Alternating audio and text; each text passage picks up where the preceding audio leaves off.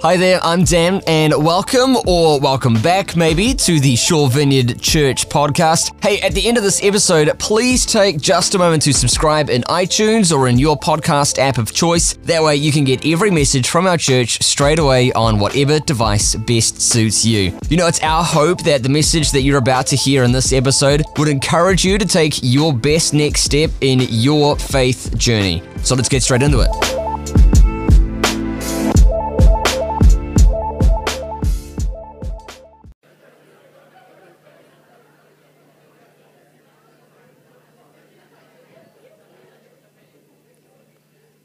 I've just been um, I've just been pondering over the last few days really how how lucky I just feel to be in New Zealand at the moment. Um, you know, kind of as you know, COVID around the world and you know, election and you know, all of these sorts of things. It's kind of it's just like I just feel so grateful. This is the fifth Sunday that we've been back since you know lockdown 2.5 and stuff like that. Um, we're now meeting 10 and 5 again, um, you know, kind of after our October kind of gatherings, rugby and all of that sort of stuff. And so it just, I, I just feel fortunate, you know, kind of to be to be here at the moment, blessed indeed. And so it's lovely to be able to share today. We're we're doing a series at the moment um, that our associate pastor Tim Wood um, has put together out of something of his passion. Um, he's he's actually away this weekend at a stag do, um, and so. Uh, I, uh, he'll be back next week. I, I hope. I, hope he doesn't get arrested along the way or something like that. So I, I, have great faith in the young man, so it should be great. But this is his series he's kind of put together, and it's based around the story of the prodigal son, or I'm going to call it the lost son or the lost sons today. So each week we're working um, something out of there. And, um, oh, I'm not clicking forward there. Is that is there a reason for that, Steve? We'll try and we'll try and get that. I'll be in I'll be in a mess if we if we can't. Oh, yeah. And so Tim's sort of um, argument in this is that the way that we change, the way that we, we develop is sort of an old way of thinking, perhaps, is that you have to come, you have to behave in a certain way. And when you behave, you can belong because then you can join the club and um, uh, or sort of believe um, because of the way that we um, spin off each other. And then eventually you get to belong along the way. And he sort of turning it upside down as the basis of this series in terms of a Jesus way, as he sees it, is that we, we belong first. We, we kind of we know each other. We, we sense our hearts. Our hearts start to beat in rhythm. And then we work out what we believe along the way. And behavior, which is what he will talk about next week, um, is something that follows us naturally after that. And so today I'm going to be talking about the middle of those. In both of those um, ways of working through it is about the whole area of belief. And so I was just um, I was just thinking of his message last week, and there are a couple of things that I felt like were worth just taking through with us as we go into it today. Um, he talked about the way that belonging so deeply um, impacts on the way that we believe and the way that we behave.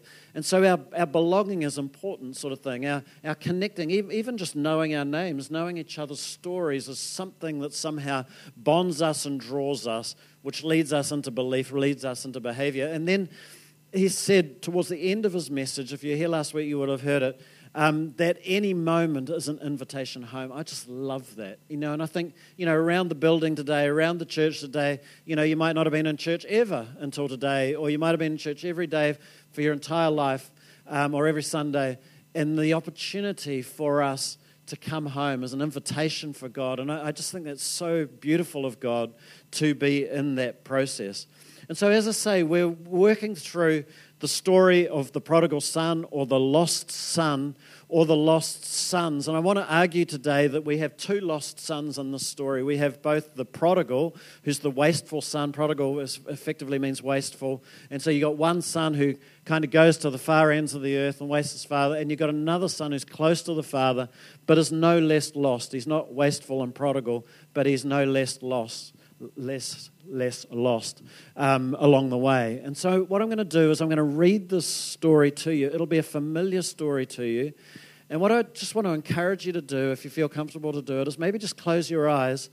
And as I read it, just to allow the story to kind of not so much kind of follow the storyline, because if you've been in church a bit, you'll probably be pretty aware of the storyline, but just allow the story itself to take part in you. There's sort of the, a way we can read the scripture. It's an Ignatian way of, of sort of, you know, putting yourself really into the scene of the story. And I think it's really helpful thing to do, particularly with scripture that you're pretty familiar with. So maybe close your eyes and maybe just um, kind of allow yourself to be taken through this and, and see what God might say to you during it. So it goes like this.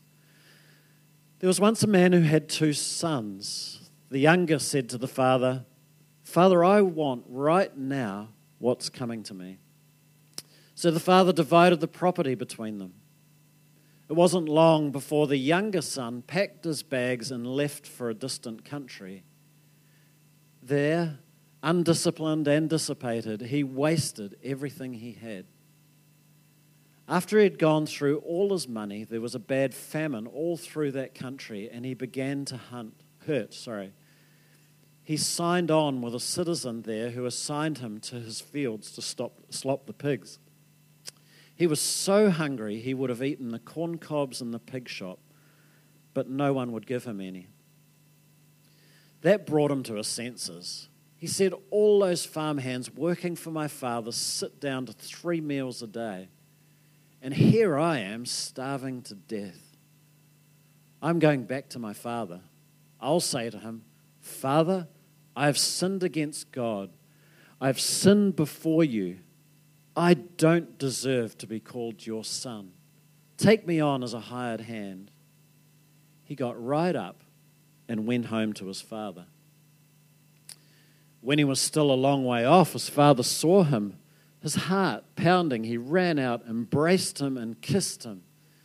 The son started his speech Father, I have sinned against God. I have sinned before you. I don't deserve to be called your son ever again. But the father wasn't listening. He was called to the servants Quick, bring a clean set of clothes and dress him. Put the family ring on his finger and sandals on his feet.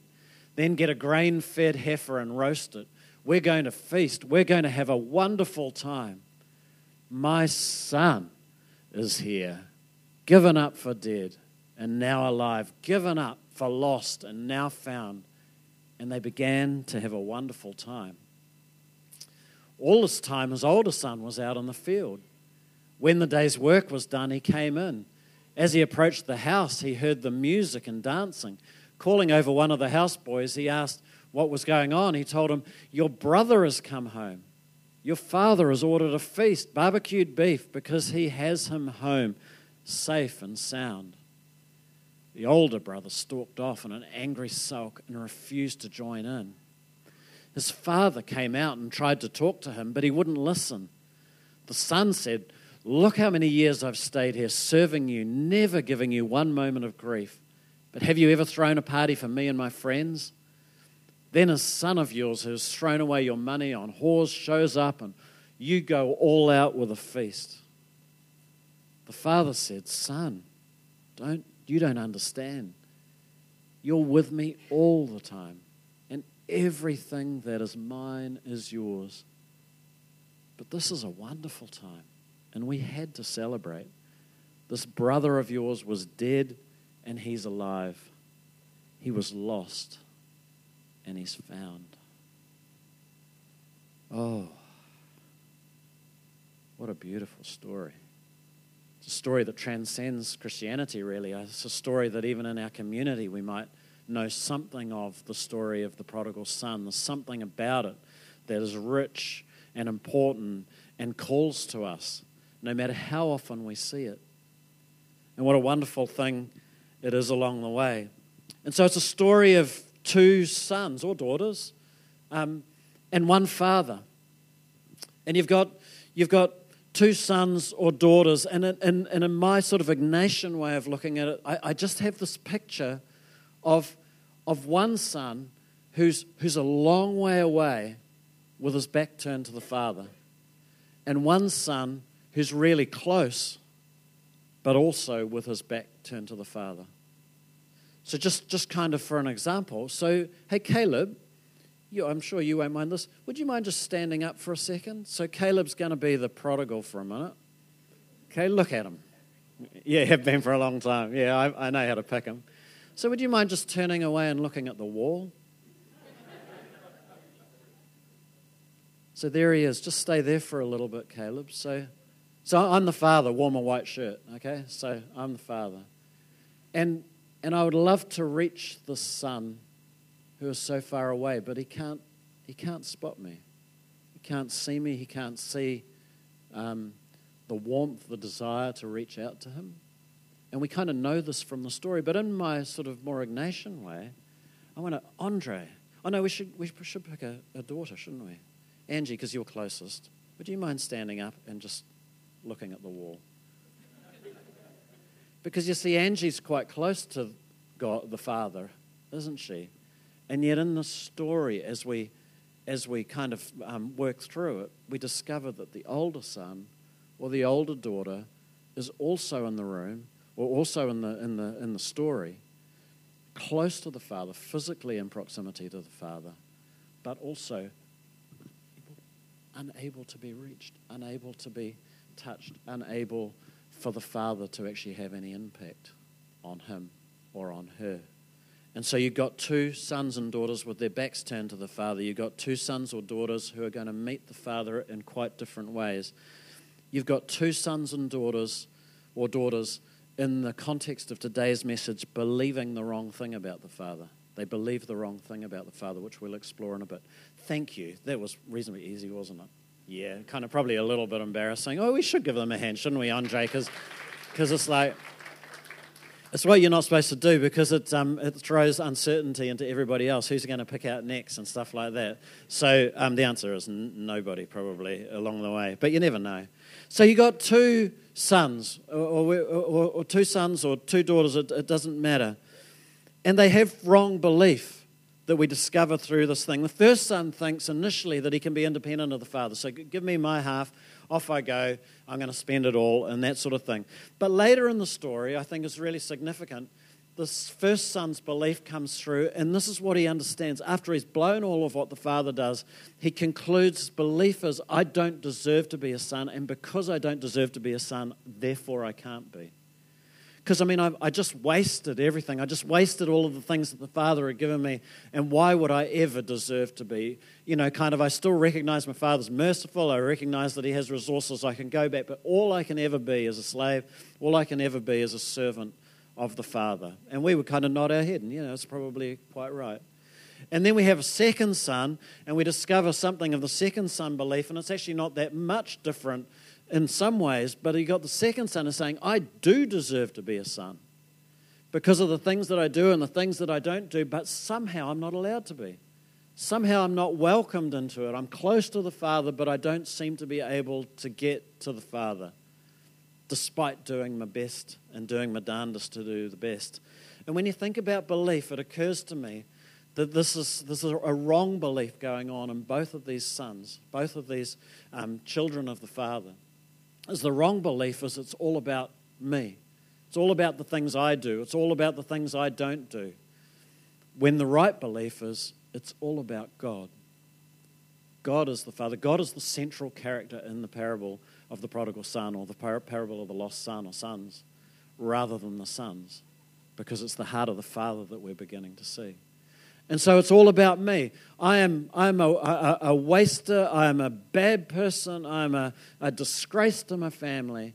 I have spoiled my family, you know, kind of my family's name, my family's honor. You've heard the, all of those sermons before. Um, and there's no way I can be a son. And I've worked really hard. I've been honest. I've been, you know, kind of I'm out in the field. I'm still working to enhance the thing. But somehow it doesn't feel like I can be. And the wrong belief that we are sucked into is that each day, in some ways, we feel something of a version of this. You know, I'm, I'm being pretty good today. I've, I've read my Bible this week. I feel like God is probably loving me this week versus, you know, kind of I've been pretty bad this week.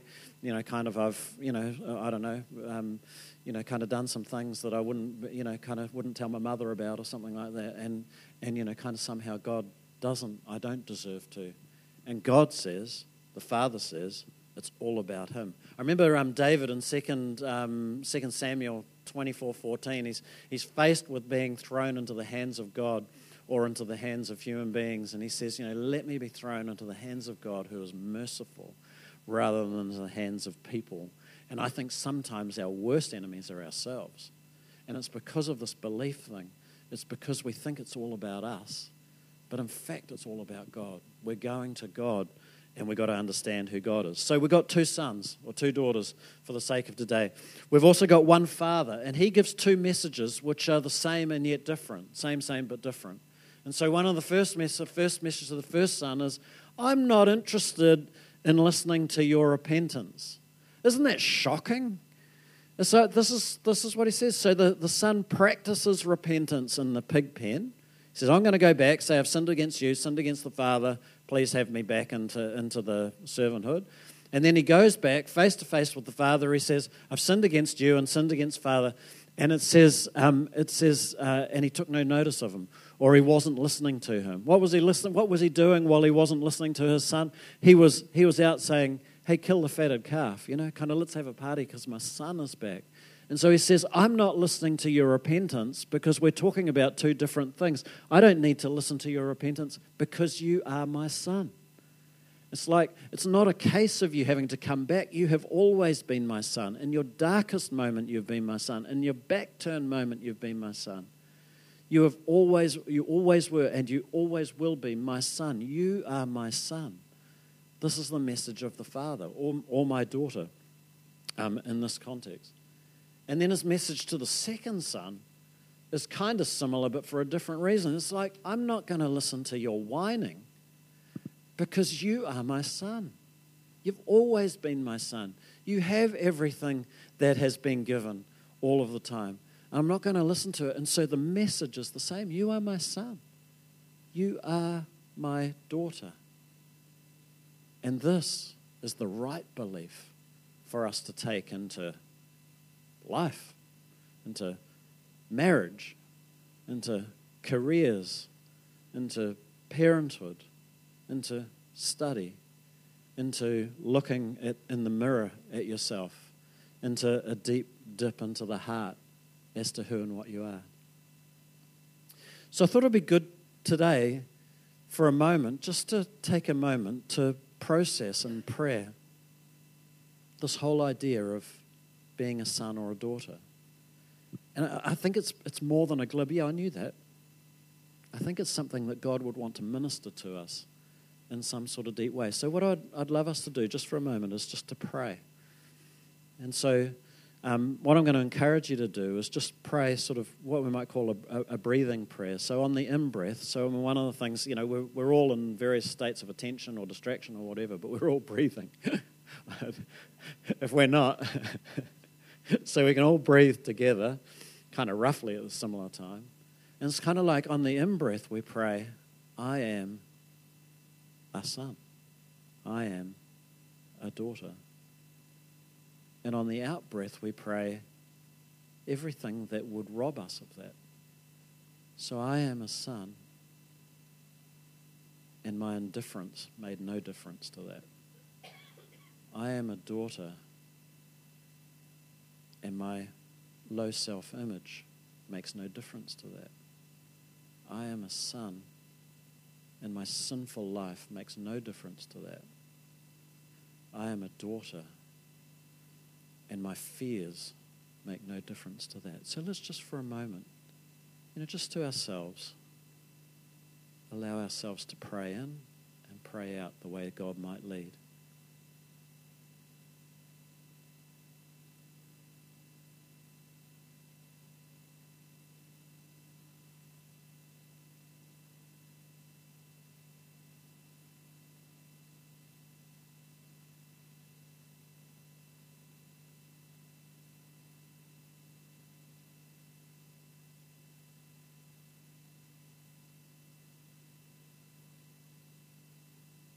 So, Lord, we, we thank you for some right belief just to take place at some foundational level for us. We thank you for the fact that we are your son, that we are your daughter.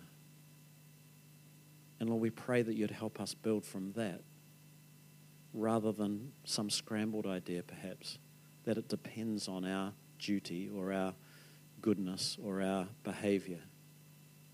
And Lord, we pray that you'd lead us forward from there. In Jesus' name. So we belong, we believe. Next week, Tim will talking about talk a, a little bit about behaving.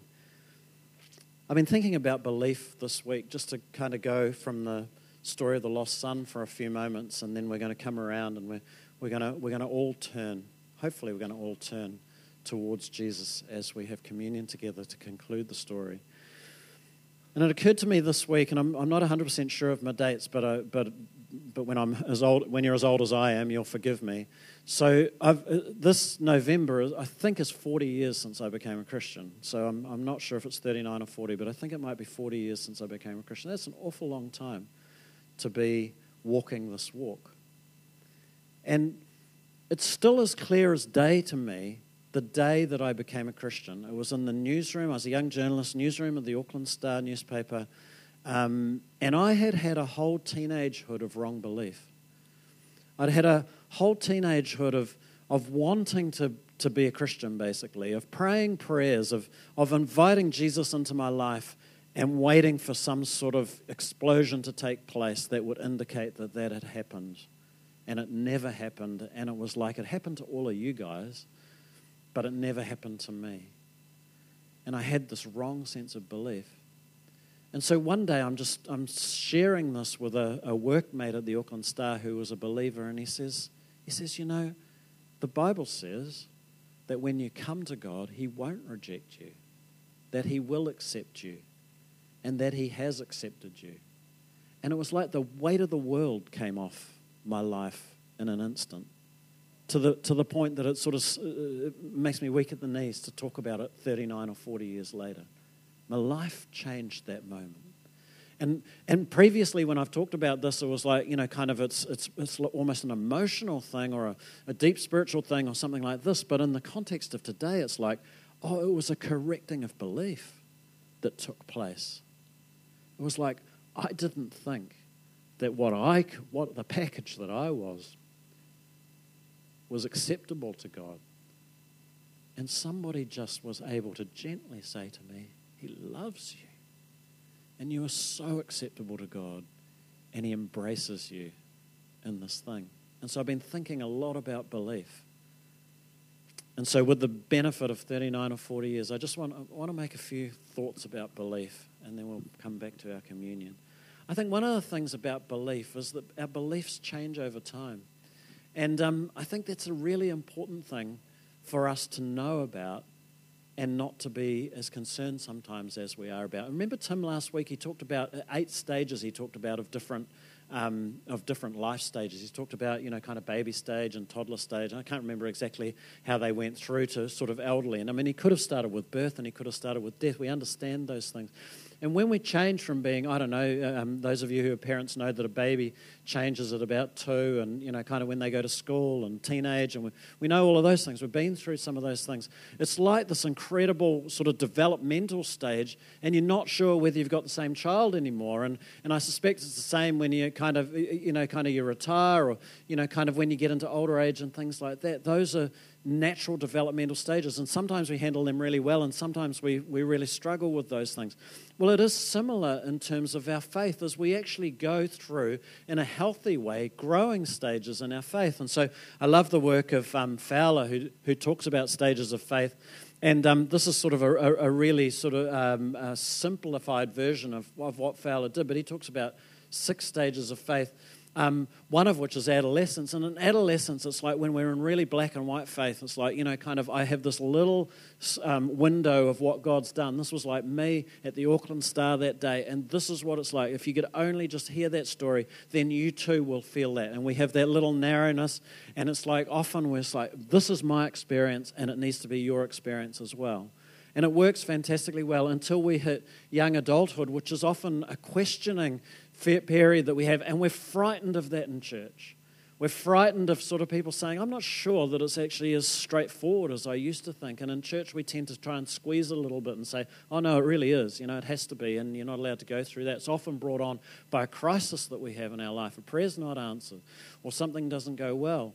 And, you know, kind of you will be aware of this having happened in, in your own life. And I, th- I think the, the thing that we need to be encouraged about, because it's all about God, it's not all about us, remember? Sort of go back to the prodigal son, is that we need to be encouraged about is in this thing we can trust that God is in the process, just as we can see in a natural thing, oh, that's just my teenager is growing up and individuating, if that's the right word, or it's, you know, kind of, we know we have to go through that to become an adult along the way. And it's a beautiful, God given process that we can do to the point where Fowler talks about middle adulthood as being a, a, sort of a much more expansive sort of sense of who God is. And that's the journey, and there's a, there's a sixth stage and all of that. And it's not the purpose of this message to kind of share those things, but it's a really important thing for us to know because God is growing us. And when we know that it's all about God and not about us, we can relax into those things. And so that's an important belief thing, I think. Another thing I think is really important is that belief in itself is not the end game. So we might think it needs to be, you know, kind of if only I could believe right, then that would be the thing. But, but belief itself is not the end game. The end game is um, being a son or a daughter of God. The end game is, is, is, is welcoming the kingdom of God. The end game is relationship. The end game is knowing God. That's what it's all about. It's not about, you know, kind of, I've repented for my sins. I'm not going to sp- spend the Father's money. I'll come back and you'll give me some more money and I'm just going to be better with it. Otherwise, you end up over here as an older brother. You know, the younger brother becomes the older brother and it's, it, it's, it's no better over there. I love um, a lady called Briege O'Hare talks about a journey that we take from certainty um, through searching to arrive in intimacy. And I just think that's something of the process that God is wanting to do. Oh my, I'm so grateful to God that He didn't leave me as an, as an 18 or 19 year old in the Auckland Star newsroom with what I knew back there, as dynamic and as important as it was, because there's an invitation that He's given to me to continue to grow and to continue to enjoy knowing who God is. You know, Jesus summarized 613 Jewish laws by saying, love God and love others. So 613 Jewish laws with a whole lot of KPIs, and you do it then, you do it this way, and stuff like that. He said, Oh, you know, this is what I think. Love the Lord your God with all your heart, soul, mind, and strength, and love your neighbors as yourself. You'll be doing it all if you can only just achieve that, if you can do that. And what a wonderful freedom that is, because that's our life's work, our life's journey out of this love of the Father to turn to Him and to know Him and to be working through those things of what does it mean to love God? That's worth a lifetime, isn't it? What does it mean to love each other? That's worth a lifetime. How fantastic is that? And then, thirdly, belief necessitates, I think, a regular turning towards the Father. Because, you know, there are plenty of times where I just plain don't, don't, don't want to do it. Because I am partial. I am sinful.